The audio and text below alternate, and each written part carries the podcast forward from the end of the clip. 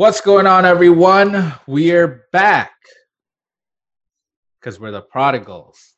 The prodigals.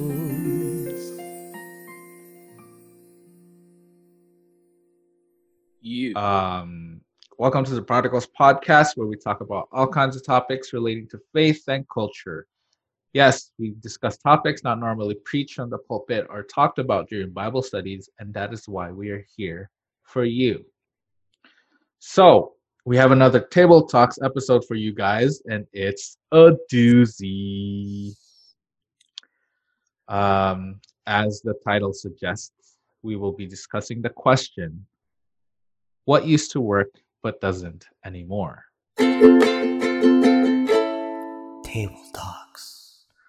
We believe it's an important question um, to just ask ourselves because it helps us to be aware of why we're doing what we're doing as a church and what sort of things we should focus our energy and resources on.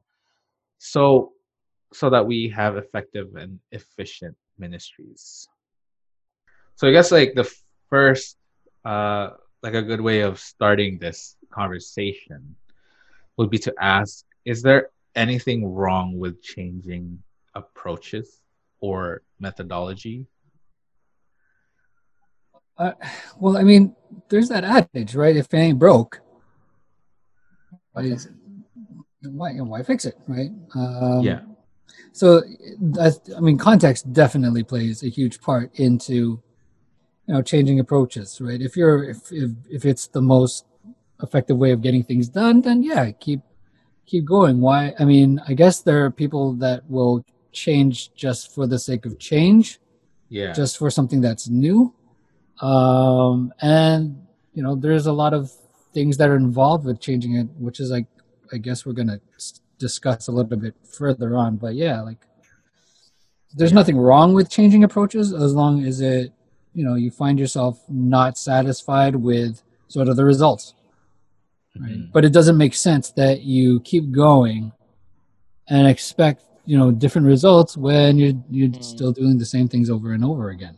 Insanity. yeah It is, yeah. yeah like Um, because yeah because if a certain treatment on a sick patient doesn't work like do you continue the course or do you find ways other ways to attack the illness from another angle Yeah. or method right Yeah. um, so as long as it's not working like the things that you were doing in the past are not working anymore then there's nothing wrong but as you said like some people just go just change for the sake of changing uh, and that's not a good excuse or a Mm. good way to change. And what I would add is, as long as you research first and not do things for the sake of, uh, yeah, others are doing this, or look at Elevation or look at Hillsong, Hmm. uh, they are doing this. Um, then, as long as you're not doing that, uh, and you're doing things, you're researching things, and uh, contextualizing to your own local um, what's going on in your local area then um, then i think there's nothing wrong with that and as long as what you're doing is not compromising any biblical principles then there's nothing wrong with it I want to say something that might sound like I'm just contradicting myself, Go ahead, man. You're I kind of do it a lot, anyways. Uh, on the flip side, right? Uh, like I said, I don't see anything wrong with just keeping the way it is if you're if you're if you if it's good. Having said that, I also understand the need to like try different things, new things that opens up new possibilities that you've never that you've never considered. Mhm. the way that I would rationalize that I'm not contradicting myself is that there is something that's still wrong in the in the notion that there's a reason why you're still why you want to search for something else that that's new and open up to a different new possibility right? So i'm kind of contradicting myself but i'm not. Because yeah you, there's there is something that's probably wrong that you're sensing that there's something wrong that that drives you to to do something different that that allows us to think differently about you know a particular ministry or a, a particular approach to a certain topic or a certain situation because something's just not working for you in the way that it probably should Mm. Mhm. even though it's good for everybody else even though like the results are, are acceptable for everybody else. Yeah, for example, if you're like if you're a pastor and you get assigned to like this random uh, rural area, like deep into farm country, and your members are like 60 and above, like you shouldn't just change Mhm. um, methods for the sake of uh, just changing methods. I think like you should come up with like what's acceptable and like how like how to yeah i think you should include everyone in your decision making process and like what's acceptable to people who are a part of your membership and then um, see what's going to work in that region and area Yeah, I uh, pretty much agree to the vast majority of what everyone here is saying. Um, I, I think it's really contextual context that's super important, right? So, like, if this church has been doing something for for doing something in a particular way, and everyone in the whole church is benefiting from that and growing, then there might not necessarily be uh, a need for further changes, right? Um, but if there is a particular method in which a church has been Im- implicating, but but there has been a decline, not in membership, not talk about membership numbers, but a decline in growth, spiritual growth in the members, then that's something you need to assess. Like, okay, so if this this method did not work, and if we're doing approaching it this way, what is a what's a different approach so that we can get to feeding our, our, our church and contributing to the growth of our church. And i think in those instances like that's important to consider like yeah like uh, to, to make changes. Um and i there's this quote from um I don't know if it's from it's uh, it's not from scripture. It is from Albert Einstein, uh, and he was defining insanity as something that you do over and over again, the same thing over and over again, expecting a different result, but it just ends up being the same result. And I think that's the the web that uh, I want. I don't, I don't want people to be caught up in. Um, but evidently, uh, I guess like throughout time, um, there will be modifications. I wouldn't say that's different. I, I, would say that's a bit different from changing approaches. I would say that that just be like, yeah, you're modifying the approach. Yeah, tweaking isn't changing Tweaking, necessarily. exactly. Yeah, Changing So- approaches. It's just adapting. exactly. So I think that I think that that also is something that each church kind of needs to be a little bit more flexible in, right? So let's say if you know, like the you know using projectors, um, maybe that makes it easier for people to really understand the structure of the church. All right, let's do that. What if projectors are distraction? All right, let's take it down. like, like you're tweaking here and there, you know, and it's okay. And I think what's important in that process is to have the whole church be involved in that too, being vulnerable. Like, hey, we want to make transitions in this church. We want to make transitions to this group. Uh, we want to we want we want to be able to feed everyone here. We want to be able to support everyone here, and we need to do that together. Uh, and we want to see what works and what doesn't work, and we want to grow in this together. So I think the vulnerability between like the leaders and membership, if that's something that needs to be changed, like yeah, vulnerability is super important there. Yeah. So my response is uh, no, there's nothing wrong because then you won't know any better if you don't try other things. And especially during this time, it's a perfect way to step back away from church because when you're so involved, you don't see any gaps. So by Yeah. taking a step away from it, yes, you can see the gaps, what needs to be done. Um, uh, you know, there's also nothing wrong with changing approaches. Um, and I think this is what everyone's been saying. As long as it logically and systematically makes sense with what you're trying to change it to. So we have to know what the why is. Um, Yeah. Yeah yeah. Don't don't Yeah. change your approach if you're just getting bored. Mhm. Um, but change it because you're evaluating you're evaluating what's going right Mhm. and what's not going right. Yep. And I'm glad that you like pointed that out because like it's it's important to do that like to make the changes uh respective to that group of people that you're trying to like that group of people because let's say if like you you have this group of people and this particular way works or maybe it doesn't work but then you compare yourself to maybe like a, a, big mega church like elevation or hillsong and you try to implement that into your church then it I, it you and you're gonna try to base the success rate based on that, and then yours. I think that's Yeah. just gonna cause a lot of trouble in the church. a lot of having to conform to the rest of the other churches around it. That's not the point of like church. Uh, and and just because that because that their method works for that church doesn't mean their method will work for our church. Mm. And it's, you gotta just figure out your own thing.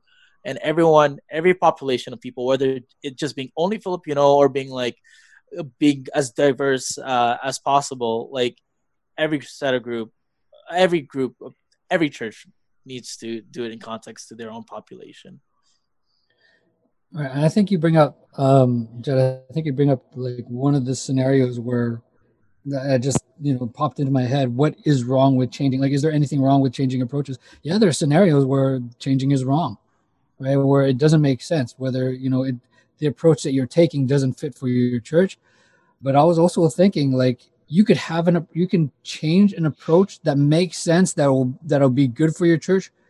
Um, but if your members aren't willing to change, or they don't have the capacity to follow through with that change, right? And then you're halfway and you're stuck in limbo, and now like you've got this, you know, dumpster fire, you know, in your church, and you've got like, you know, you've got this entire mess that that you know just is, taking so much to clean up. Maybe that's just, you know, maybe you just have to just ride out whatever you're doing and just, you know, wait for divine intervention to like take you a different path because yeah uh i like before i mean a, a couple of years ago uh ncd um i can't remember what it's called but it's basically like um it's it's seeing the health of your church. It was like this this um like a, a personality test for your church to see what's working what's what's not Natural is church. natural development. church development. That's right. Ncd right? It was all the rage right? Uh and it was good that maybe you figured out like you know what you're not doing so well and then what you are doing so well. But if you're not willing to do anything about it which i know there's a couple of churches that don't do anything that didn't do anything about it or they've tried to and they just didn't want to do it then where are you then? What are you doing? You spent money on trying to do this this diagnostic on you and nobody's doing anything about it right? Is that you know is that really a good stewardship of your time and your resources and stuff like that so yeah there are i think there are scenarios where changing approaches doesn't make sense but as we've said if it makes sense and it's logical and you can you know and and, and you know it'll make your your your thing better off than where you are right now then yeah do it Yeah. But so why are people why do you guys think people are so reluctant to change? Familiarity and status quo. Yeah, I could. Yeah. I want yeah, I want to echo that like um with a quote with one of my professors. He said something like uh I'm not I'm no one gonna mess this up, but in order to in order to change like something, like to get a church to change, the uh the pain that's the pain to change must be less than the than the pain to stay the same. Does that make sense? That makes sense. so yeah so like it has to be it has to be like what you're doing right now has to be worse off than what you're going to experience when you change. Because you, when you change there's there's struggle involved in it right? There's going to be pain. People aren't going to see eye to eye. They're going to step on each other's toes. You know people's peters are going to be going all the way off and and annoy somebody or insult somebody right? Uh, there's pain that's a lot that's going to be there but if and if you're trying to change that if they're comfortable in their in their in their in their own pain and it's not and the pain to change is is more than what they're used to they're not going to do anything Yeah. Like I'm just gonna double echo whatever's been said so far. um like like the fact that like comfortability, right? If you're comfortable, like why that like why move, right? I'm seated. I don't have to do much, you know, just I just spectate. That's okay, right? That does that need to change? Maybe. Um but but it's comfortable and and it's just in our human brokenness, sinful brokenness, we, we kind of like tend to navigate into this place of comfortability when God calls us to be in a place of uncomfortability. And so um, that that tends to happen a lot. And with like the status quo, like yeah, like in our sinful brokenness in our churches and in our brokenness, we've established some kind of hierarchy. It doesn't even need to be in terms of leadership, but it, it happens mostly with leadership, right? Like, oh, I'm elder, I'm so powerful. Oh, like I get the word. I get the last word. I don't know. Oh, I'm part of this ministry. This ministry is better than your ministry. Uh, like, oh, we do this this better way than we do it better than your way. Like, oh, I don't think you did the other way. And then like then when you talk about finances, oh, that's a big like explosion right there. And then it's not even that it's with families so it's like the families that have the biggest clans in the church also create some kind of power division and and so everyone's comfortable in that because like they're comfortable in that because they have the power. And it just it echoes that echoes to me like stuff along the lines of like the pharisees. The pharisees like at the if you if you read at the end of matthew or i think it was mark i can't remember but like the fact that the pharisees did end up knowing that jesus was really like the son of god they they still rejected him. They still rejected him. They, they still decided to to to pay someone to tell like oh it was all fake it was not real it didn't happen jesus didn't raise from the dead etc his body was stolen whatever right like like I think that just that it's, it's to protect their like status. They want to still re- keep that power status. They want to still be up there. They want to be above somebody. Uh, they want to have the last word, and it's it's so sinfully broken, fully if that's a word, natural for us to fall into those two places. Uh, and I think those are like two big, super big ones that really drive us to not change or adapt.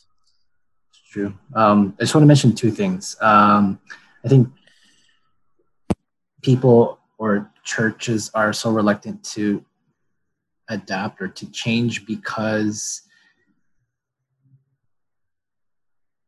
they only want to see the finished product, but they don't want to do the hmm. work. Oh, yeah. You know what I'm saying? Yeah. Like, um, and I guess the second thing that I want to say is like referring to Kuya Allen's point earlier about members not wanting to change. Where does change, like, where does that, um, who, who initiates the change? Is it supposed to come from the top of the church leadership? Is it from the bottom? What do you guys think? Mark, do you want to take that one? Most, mostly it will come from the top. Mm-hmm. Um, like leadership will always, I mean, they should always evaluate uh, what's going on, how's our numbers, um, what's working and what's not working. Okay, so if this is not working, then we need to do this.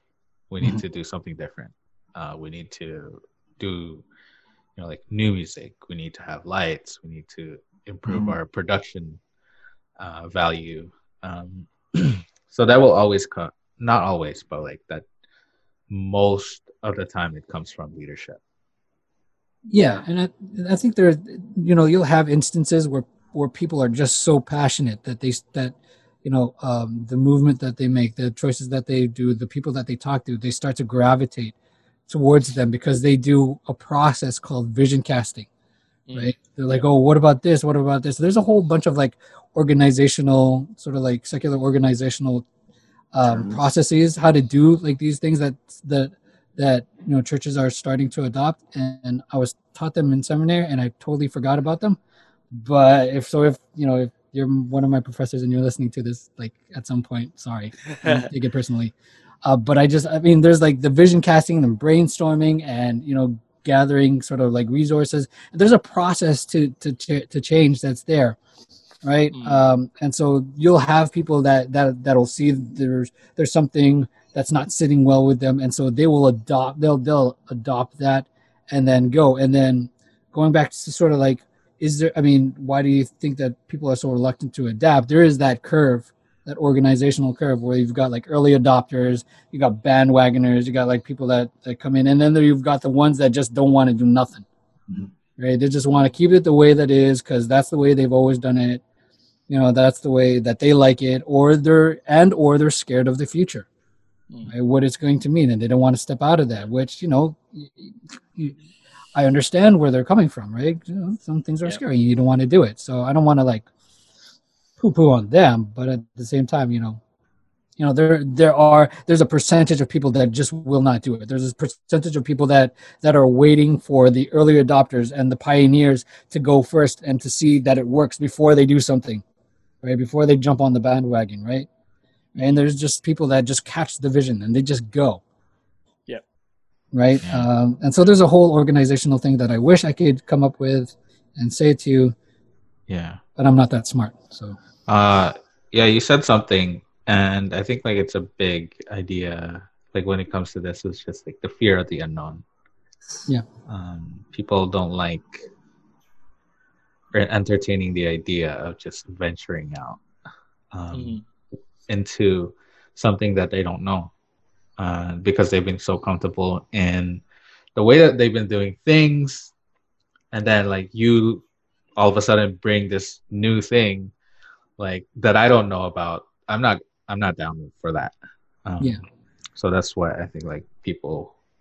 Um, Mm. Also, Yeah. another thing would be, I guess like this, the sense of high theology. I think like maybe we can talk about that more in another podcast. But uh, high theology is this notion that something is inherently better than other methods. So so let's say like with the music wars, like hymn high theology would be saying, Oh, since hymns are so old and we've been singing it, it's much better than contemporary music. Mhm. So I think like people have that notion that what we've been doing and the way that our pioneers have been worshiping is what's holier than the modern stuff that's coming out now. So like liturgy, like this long liturgy where we stand up and sit and stand up and sit is like was brought down from the angels. it's the greatest in the kingdom of heaven Um, and contemporary music that's the Contemporary least music the king- is that's the least the in the devil. kingdom of heaven right, Yeah. right.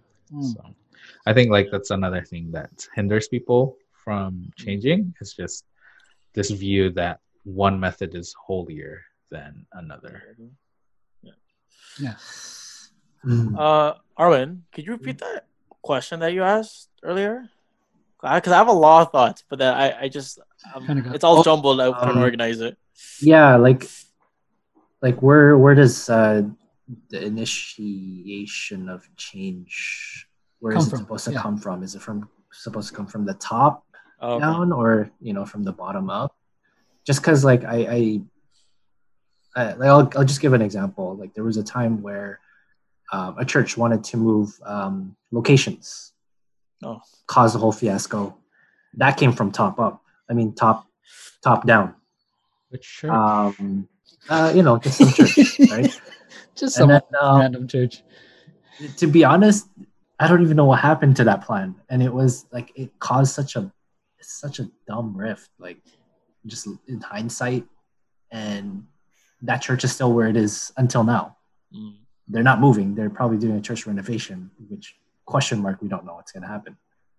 Um, and I guess on the other side, another example is you know there's so many things that people from the bottom want to change, but then the people from the top they're so reluctant because it came from like an outside view like it's not um, you know it's not their denomination's view or they're not used Yeah. to it it came from another denomination so it's like uh, i'm not too sure if we want to go into that approach and adopt their philosophies theologies etc and so on Okay. Mm. That's wild. Yeah.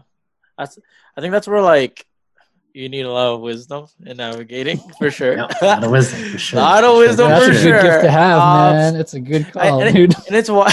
it's wild because I think um there there has to be a lot of ground for either one. Top uh during the yeah people who are at the top and people who are at the bottom. I think like ultimately everyone has to play a role into the change. Uh, the leaders need Yeah. to play a role into the change, and the members also need to be able to play a, a significant role as change. And I know of like being in especially Filipino churches or Filipino cultures, uh, it's super challenging because like there's this also sense of like oh pastor will pray for us you know pastor will do this pastor will do that pastor will do this come to our child dedication and it's just pastor does everything and um Uh-huh. and I feel like that that's that's hard for the pastor. Uh, and so the, I think in those in those places, I think this is where like yeah, the members could step up, right? Uh, obviously, Yeah. they're not ordained to do significant like like these these types of like roles of like in the, like leading out a child dedication or a baptism, but the, like to step roles step into roles like leading out a small group or a Bible study or to be able to facilitate this or that or to feed into the lives of, the people around them. Uh, I think that they can play more active role into that. But also, I think there's although everyone can be doing that, even the, the leaders as well. I think the leaders carry almost a lot of weight, um, not just by the people who put it on them, but I think they're but biblically, I think spiritually, like leaders have a lot of responsibilities on their hands. Similar to I would I would akin that to like a, a parent and child. Um, if the child's not you know responding well to the parent, I would I would I would say then it's like the parent they it's it, people would question like oh did the parent raise them right? Will the parent raise them on not well, right? Um, and I think that plays a, a super big factor into that. Um, well, I'm trying to. I've, so much thoughts. I can't know how to explain it, but it's just the simplest way. Uh, but um, I think what I just wanted to drive down with with uh, is is that um, I think it's so important for yeah leaders to be vision casting. Uh, it's so, super important for leaders to be engaged with their members' lives, uh, and the, the the the growth of a church really is pretty dependent on how, how the leaders navigate the things because leaders are the ones who come together, pray, dis- discern what does God, how does God want to lead this group, and if that's not present, then the, the group is not going to go anywhere. If you look at across history, right now I'm like exploring like Roman Greek cultures right now. I'm kind of looking at Assyrian and uh, and Babylonian cultures right now. They all need leaders. They need leaders who will step up to the plate and leaders who are able to share their vision to uh, to their their their crew, their leadership crew, who will evidently share that to the members or their their population of people. And so that everyone can have the same like mindset right? And i think that's what's important. If the leaders can set a mindset um, into a church then i think the church can move. But if the leaders fail to do that then it's hard to expect members to be able to step up because there's nothing to step up to when there's nothing set for them to step into. Mhm. um so yeah. yeah And sorry, just to add uh, onto your thing. My bad. Um, uh, just adding on to what you said about uh, the vision casting and like leadership and stuff, I think um, the missing component is communication Oh, uh, yeah, totally. because uh, if leaders aren't going to talk to the rest of the congregation, asking them what do we need to change as a church, nothing's going to happen. And at the same time, if the members don't voice out what they're missing or what they're lacking, then the leaders are not going to know any better as well. and you know and on top of that there has to be like humility and and a trust within you know that that church because you know you have to you you have to trust that whoever's saying something is not attacking you mm, right uh, and that you know there's a, a sense of even if there is there has to be like a sense of maturity particularly from the leader's aspect you know to handle those sort of things and just keep going and being patient with one another right? Uh, one of my professors and i'm paraphrasing here said during those situations you pray. You pray that god will either bring those people along or bring those people out right? One of those two right Mm. because they're either they're, they're either going to come along with you or they're going to stay in your way and you're asking god to take them out Yeah. right There there definitely needs to be buy-in from the majority of the members. Yeah, I mean because these leaders, uh, it's not, you know, you're not uh, as a leader, you're not afforded this by divine r- right in the sense that you know there's this succession and you know it's it's whatever. Like there's like this this legal authority that you have over people.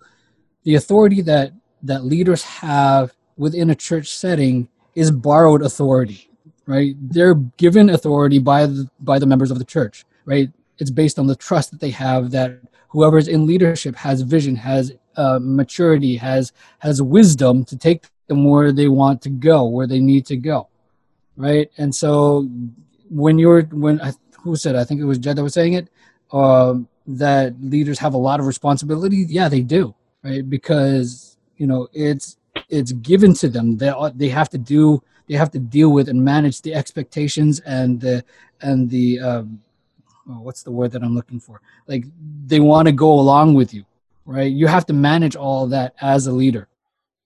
Mm. Yeah. All right. So what used to work and doesn't anymore? Any ideas? Whatever they did to keep the youth in church. Uh, wild. It's just, it's just not. It's just not where. I mean, the the statistics are out there. You just you can, and we all see it. Like uh, all of us see it. Like all of Christendom sees this, right? All these mm. polls that get pulled out, you you see that the you know the the average age of each of each church is growing, right? There's like the average age in in the Western culture is like what, 65, something crazy like that, right? Mm. Uh, you know, there's something that's clear we're not uh, we're not addressing, right? Mm-hmm. And we all know it, we all see it, we all talk about it. We just we, we haven't been able to, you know, I don't know, get something going that yeah. way as a whole. I mean, obviously, there's still young people in the church and they're still active and they're still yep. doing things, but by by and large, there's they're leaving by yep. the droves. Mm. Uh, I think what I want to say is not necessarily like it's more like on a perspective kind of attitude thing working kind of thing. What I mean is that like what doesn't work is blaming the outside uh, what works is considering how what what is like how did you like what had what is your involvement into some stuff that happens in the church so mm. like with let, us say with like leaving like youth leaving the church uh growing up I always I always hear stories of like, oh, they left the church because you know the world is so attractive. They it draws them closer to the world, right? These movies, these music, and look, the drinking and the drugs. They're those stuff are the ones that drive people away from church or sex and everything, like all that. Like the world is so appealing that it there that's the driving factor because they're involved in those things. Um, but to, so I think that I don't know if it's just me, but I always felt like the, like the church that I grew up in always cast the blame on the world. When strangely enough like what what what what should work is um really focusing on like how is the how is the church part of the problem?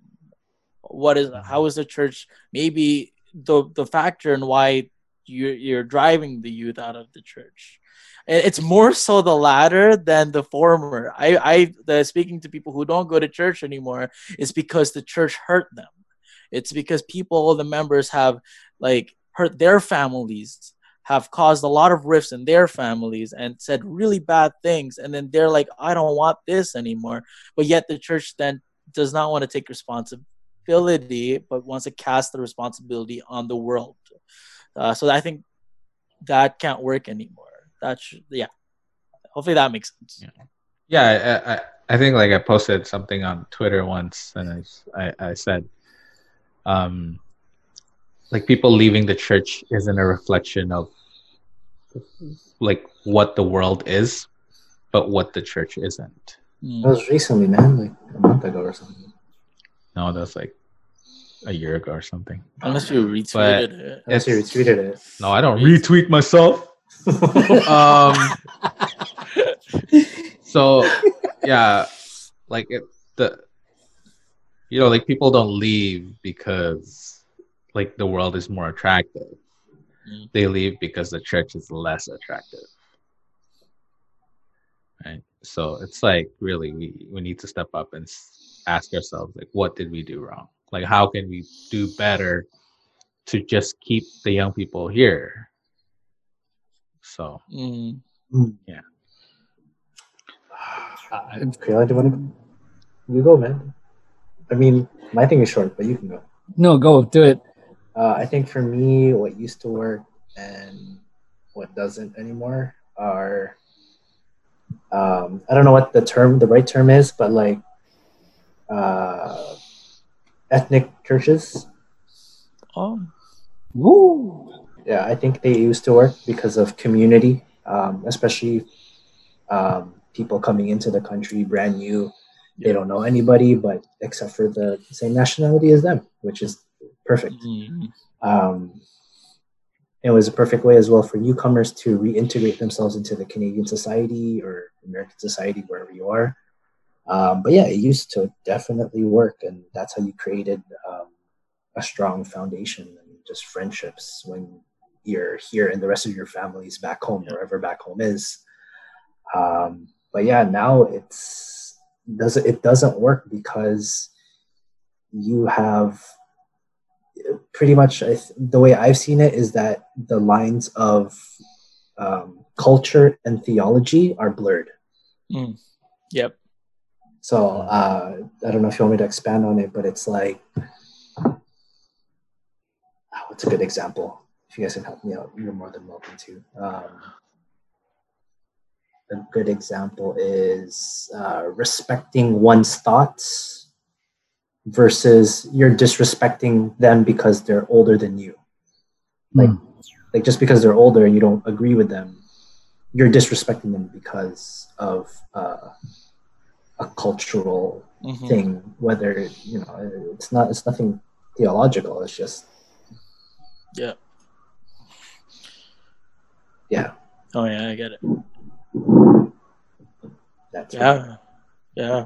Like I think that's what I think. Like yeah, ethnic cultural churches are really like really are really spicy stuff to to talk about because it's it's so hard because like I see the benefits, but also like my personal choice would be involved in a group or church that is di- diversified um ethnically diversified ethnically um just because i believe each each like ethnic group um receives the gospel in different ways. Um it could be because we have different cultural frames right and we have different cultural lenses. And, and like let's think of them as like literally like glasses that we wear on right? We for us like we're filipino so we have a filipino lens growing up right? But other people have like european lens or maybe they have british lens or maybe they have you know uh spanish lens. So like it's just like just different perspectives. Uh and i think each one beautifully uh kind of like highlights and brings out the gospel in different ways and to keep yourself absent from absent from that um is really hard. Um and i think it's i think it in the beginning uh i know there's, there's some filipino churches that i know that were established in the early 90s right? Or in the early 80s um or late 80s sorry. Um i think the time the times that we live in have been kind of like easily meshed with terms of cultures right because it's it's i don't know it is i don't know what i'm saying hold on I don't think there's a. I think there's a different. We think we live in a different time period now. I think back then people were still immigrating from wherever they came from to here. I think there's still that whole process, right? Uh, but now I feel like there's a huge population of each kind of like cultural group um, Mm, here in mm. Canada, and I think now it's like like from know, different decades. Exactly. yeah Yeah, okay, okay, I get what you're saying. yeah so i think it, it'd be it'd be interesting to see like a diversified church which there are um I, yeah yeah I, I could see how I get what omitting yourself from other cultures would be would be really tough. Uh, i know for filipino mindset I just kind of reiterate some of the um filipino racism aspects too uh Mhm. like right and i'm gonna be bladed out there like Mhm. some of the racism out there is like yeah like true. black people are loud it's stuff like that or any people are spicy like it's just like i hate that and and, and, and i'll leave it at that uh and I, I don't like that because then it's it really comes from not being around them as much Mhm. um, or not growing with them as much um, and so uh, it's not even racism. It's like also prejudice, right? Yeah, yeah, there's an element in element of it. prejudice, right? within and racism. prejudice. Right, stop. By Jane Austen. Yeah. yeah, all of that is mixed together, right? Your prejudice against other people, uh, and so that manifests like it, it festers and it grows into you know, or it mutates into full blown like you know despising and racism. You know, despising somebody and and one of the easiest ways to to pick on somebody is the visible aspects of them, right? And color is one of the most visible Mm. aspects about a person, right? So all of that's there. Yeah.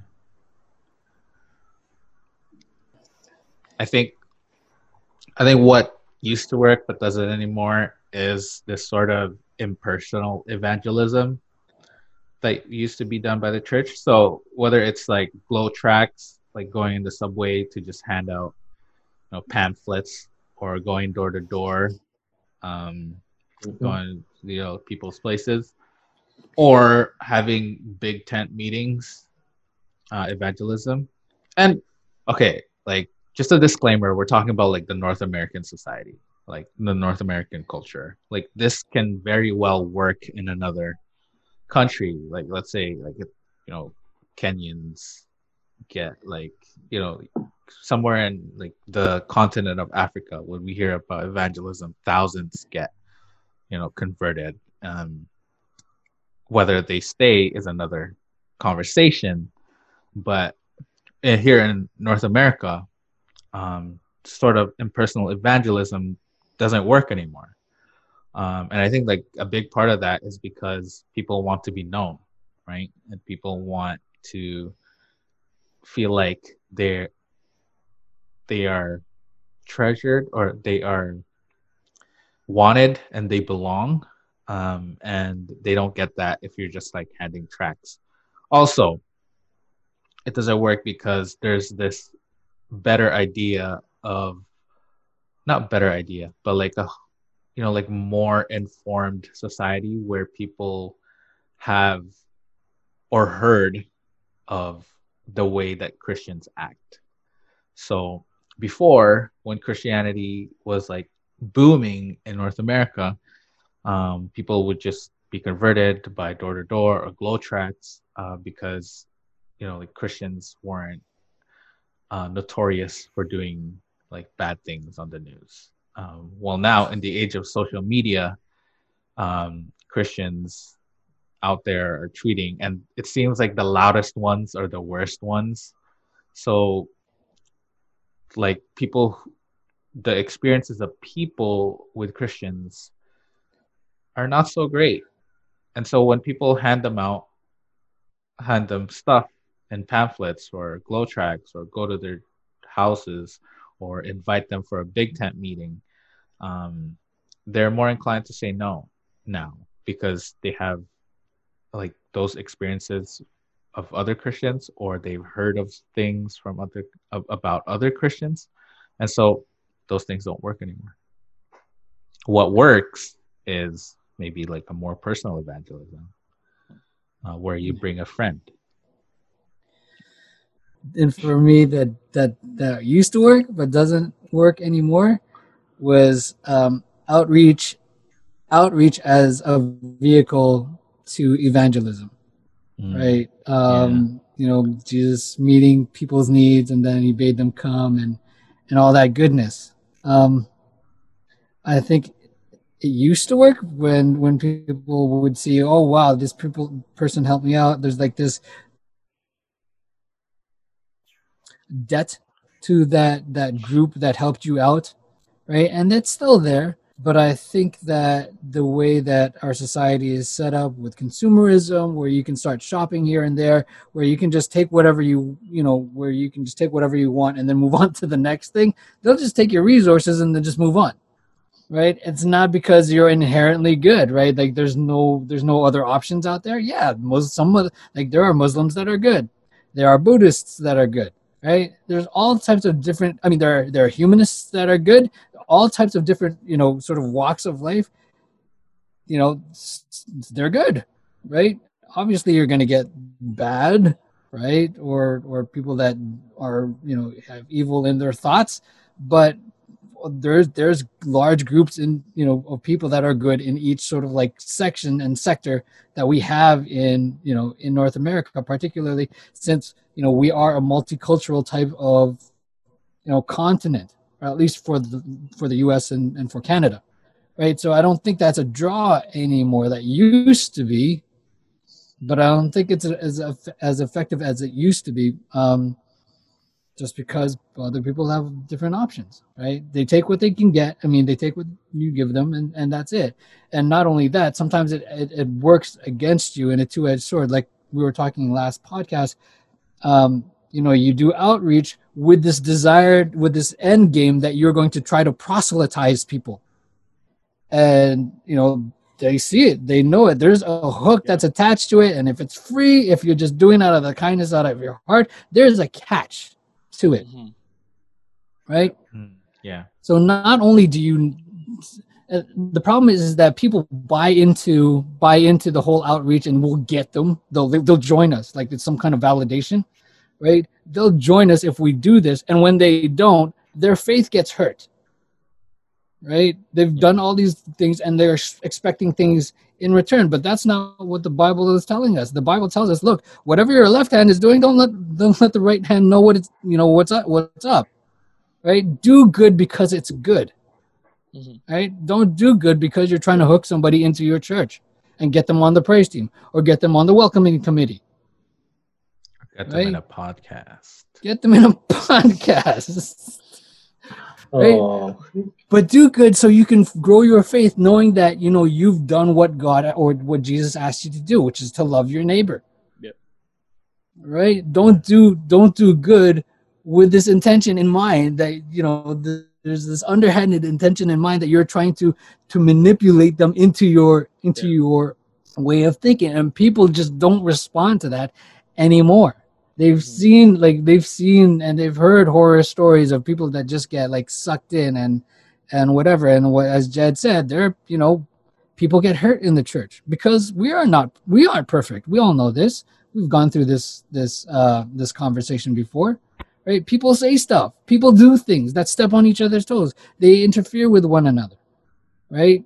So trying to get them in on some kind of hook maybe you know because you know your worship you know your worship songs are so much like you know so comforting and so whatever like the others. And when it's not when you move on to a different type of music and this and this group doesn't move from that or they try to be more like you know whatever secular band that's out there and it doesn't flow with you you leave right? Because your relationship i mean the reason why you're there isn't centered on christ. It's centered on because it's a place for you to, for you to belong which is good but once that's going, maybe you leave. Or you're interested because the, the music's good. And when it's not, maybe you leave. Right? Or you love the preaching. And when that person goes away or they're or they get caught up in a scandal or they, you know, they retire or whatever, then they leave. Right? It's not based on this drawing that Jesus has called them to, to, to do, and they've responded to it. Right? And so I, I think that's that's sort of like my pet peeve on on that aspect of it.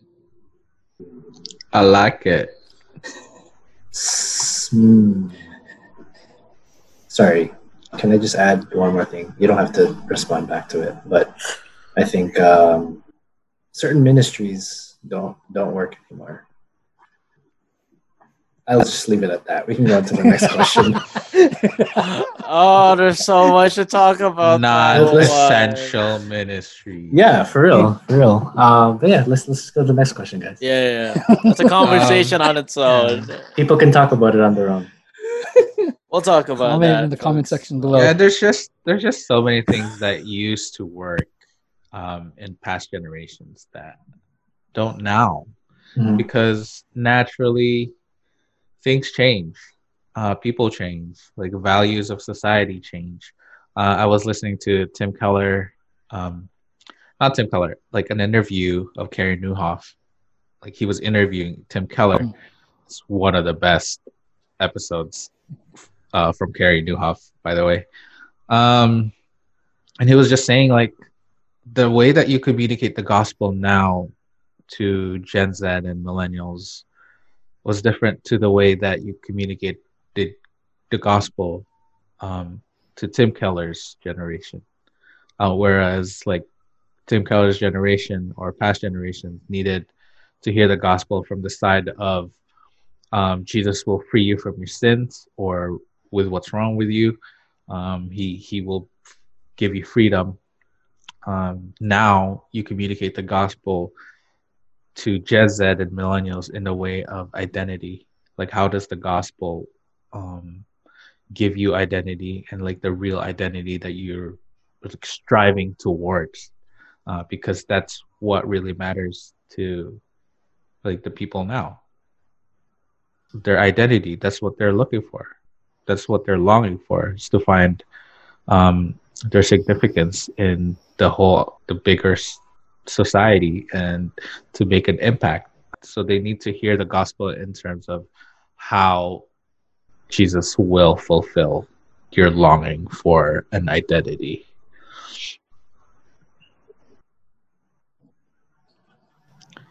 Yeah.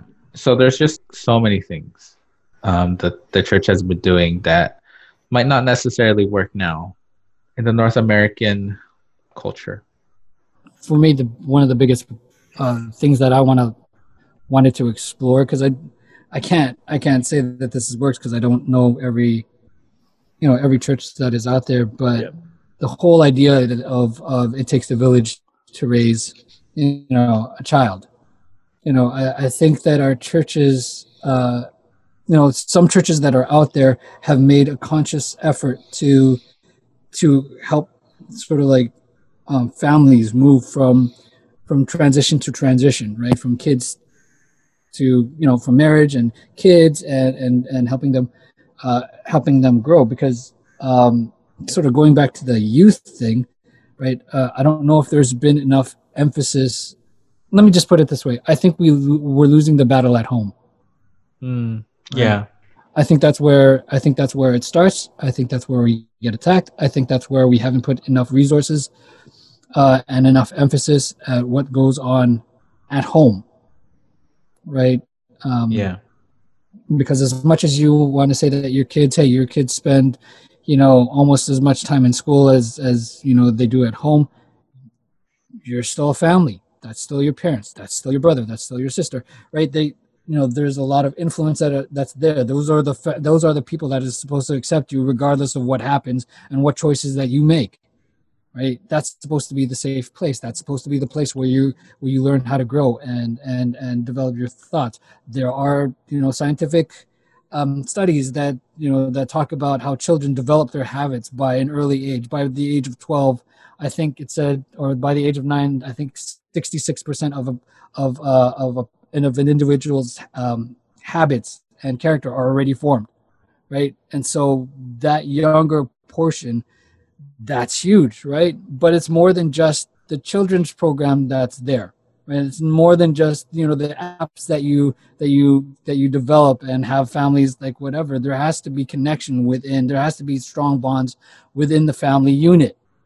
That I think you know that is that is low key under attack by the enemy, right? And that we're not you know we're not addressing enough. We're not we're not talking about it. We're not whatever because people don't want to deal with with whatever is happening at, uh, happening at home. There's a stigma to say that if you don't have everything that's happening at home you're not a good christian right? You don't have it all together right? You're supposed to do that especially if you're an elder. That's how you get into an eldership. You have to be able to to control and and to have like you know whatever dominion over your household right? Keep it under control. And when you don't, we don't want to talk about it. We don't want to say anything. And I get it because, hey, I'm like that. I don't want to show that I don't got it. Mm. Uh, that's embarrassing.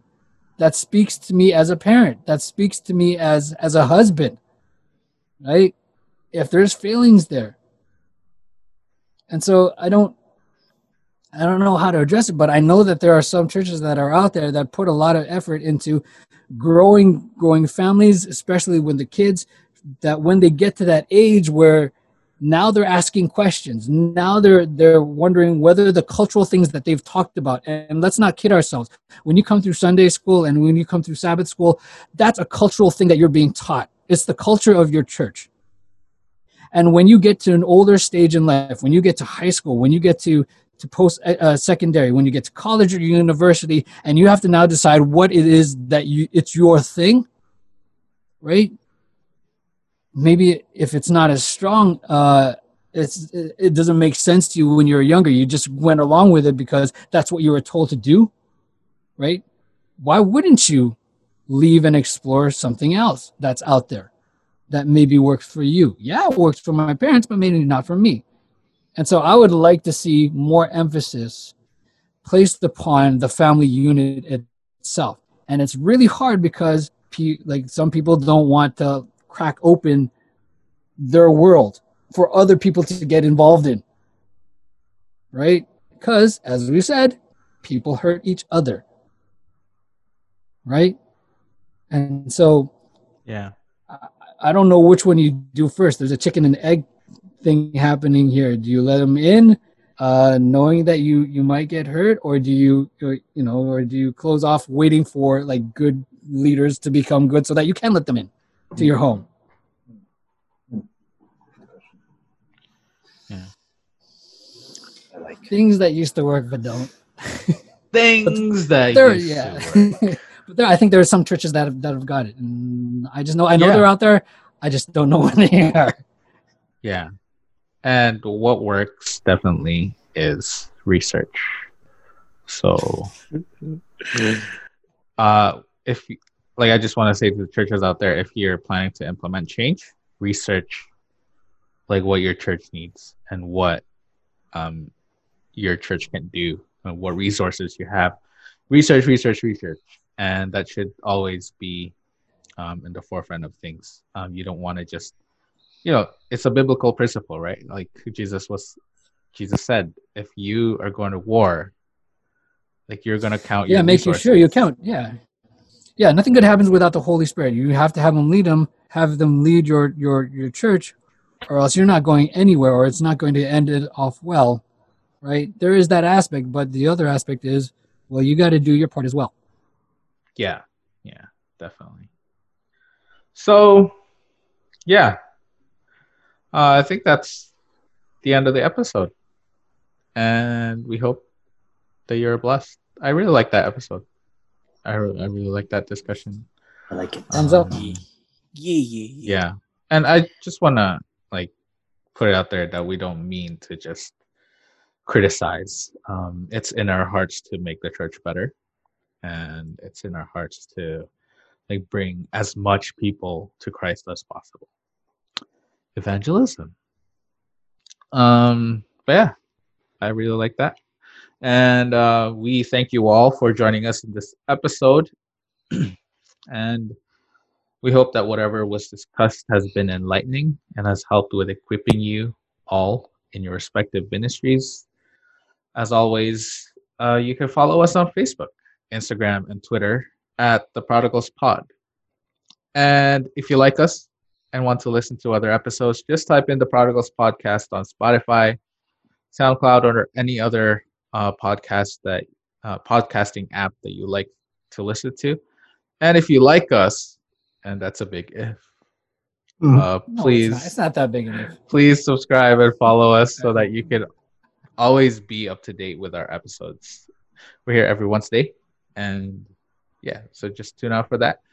But wait, there's more. There's more. if you if you could do so, and if you have the time, um, and only if you want to, uh, please leave us a rating and a review. Uh, that way, we are able to reach more people out there in the world.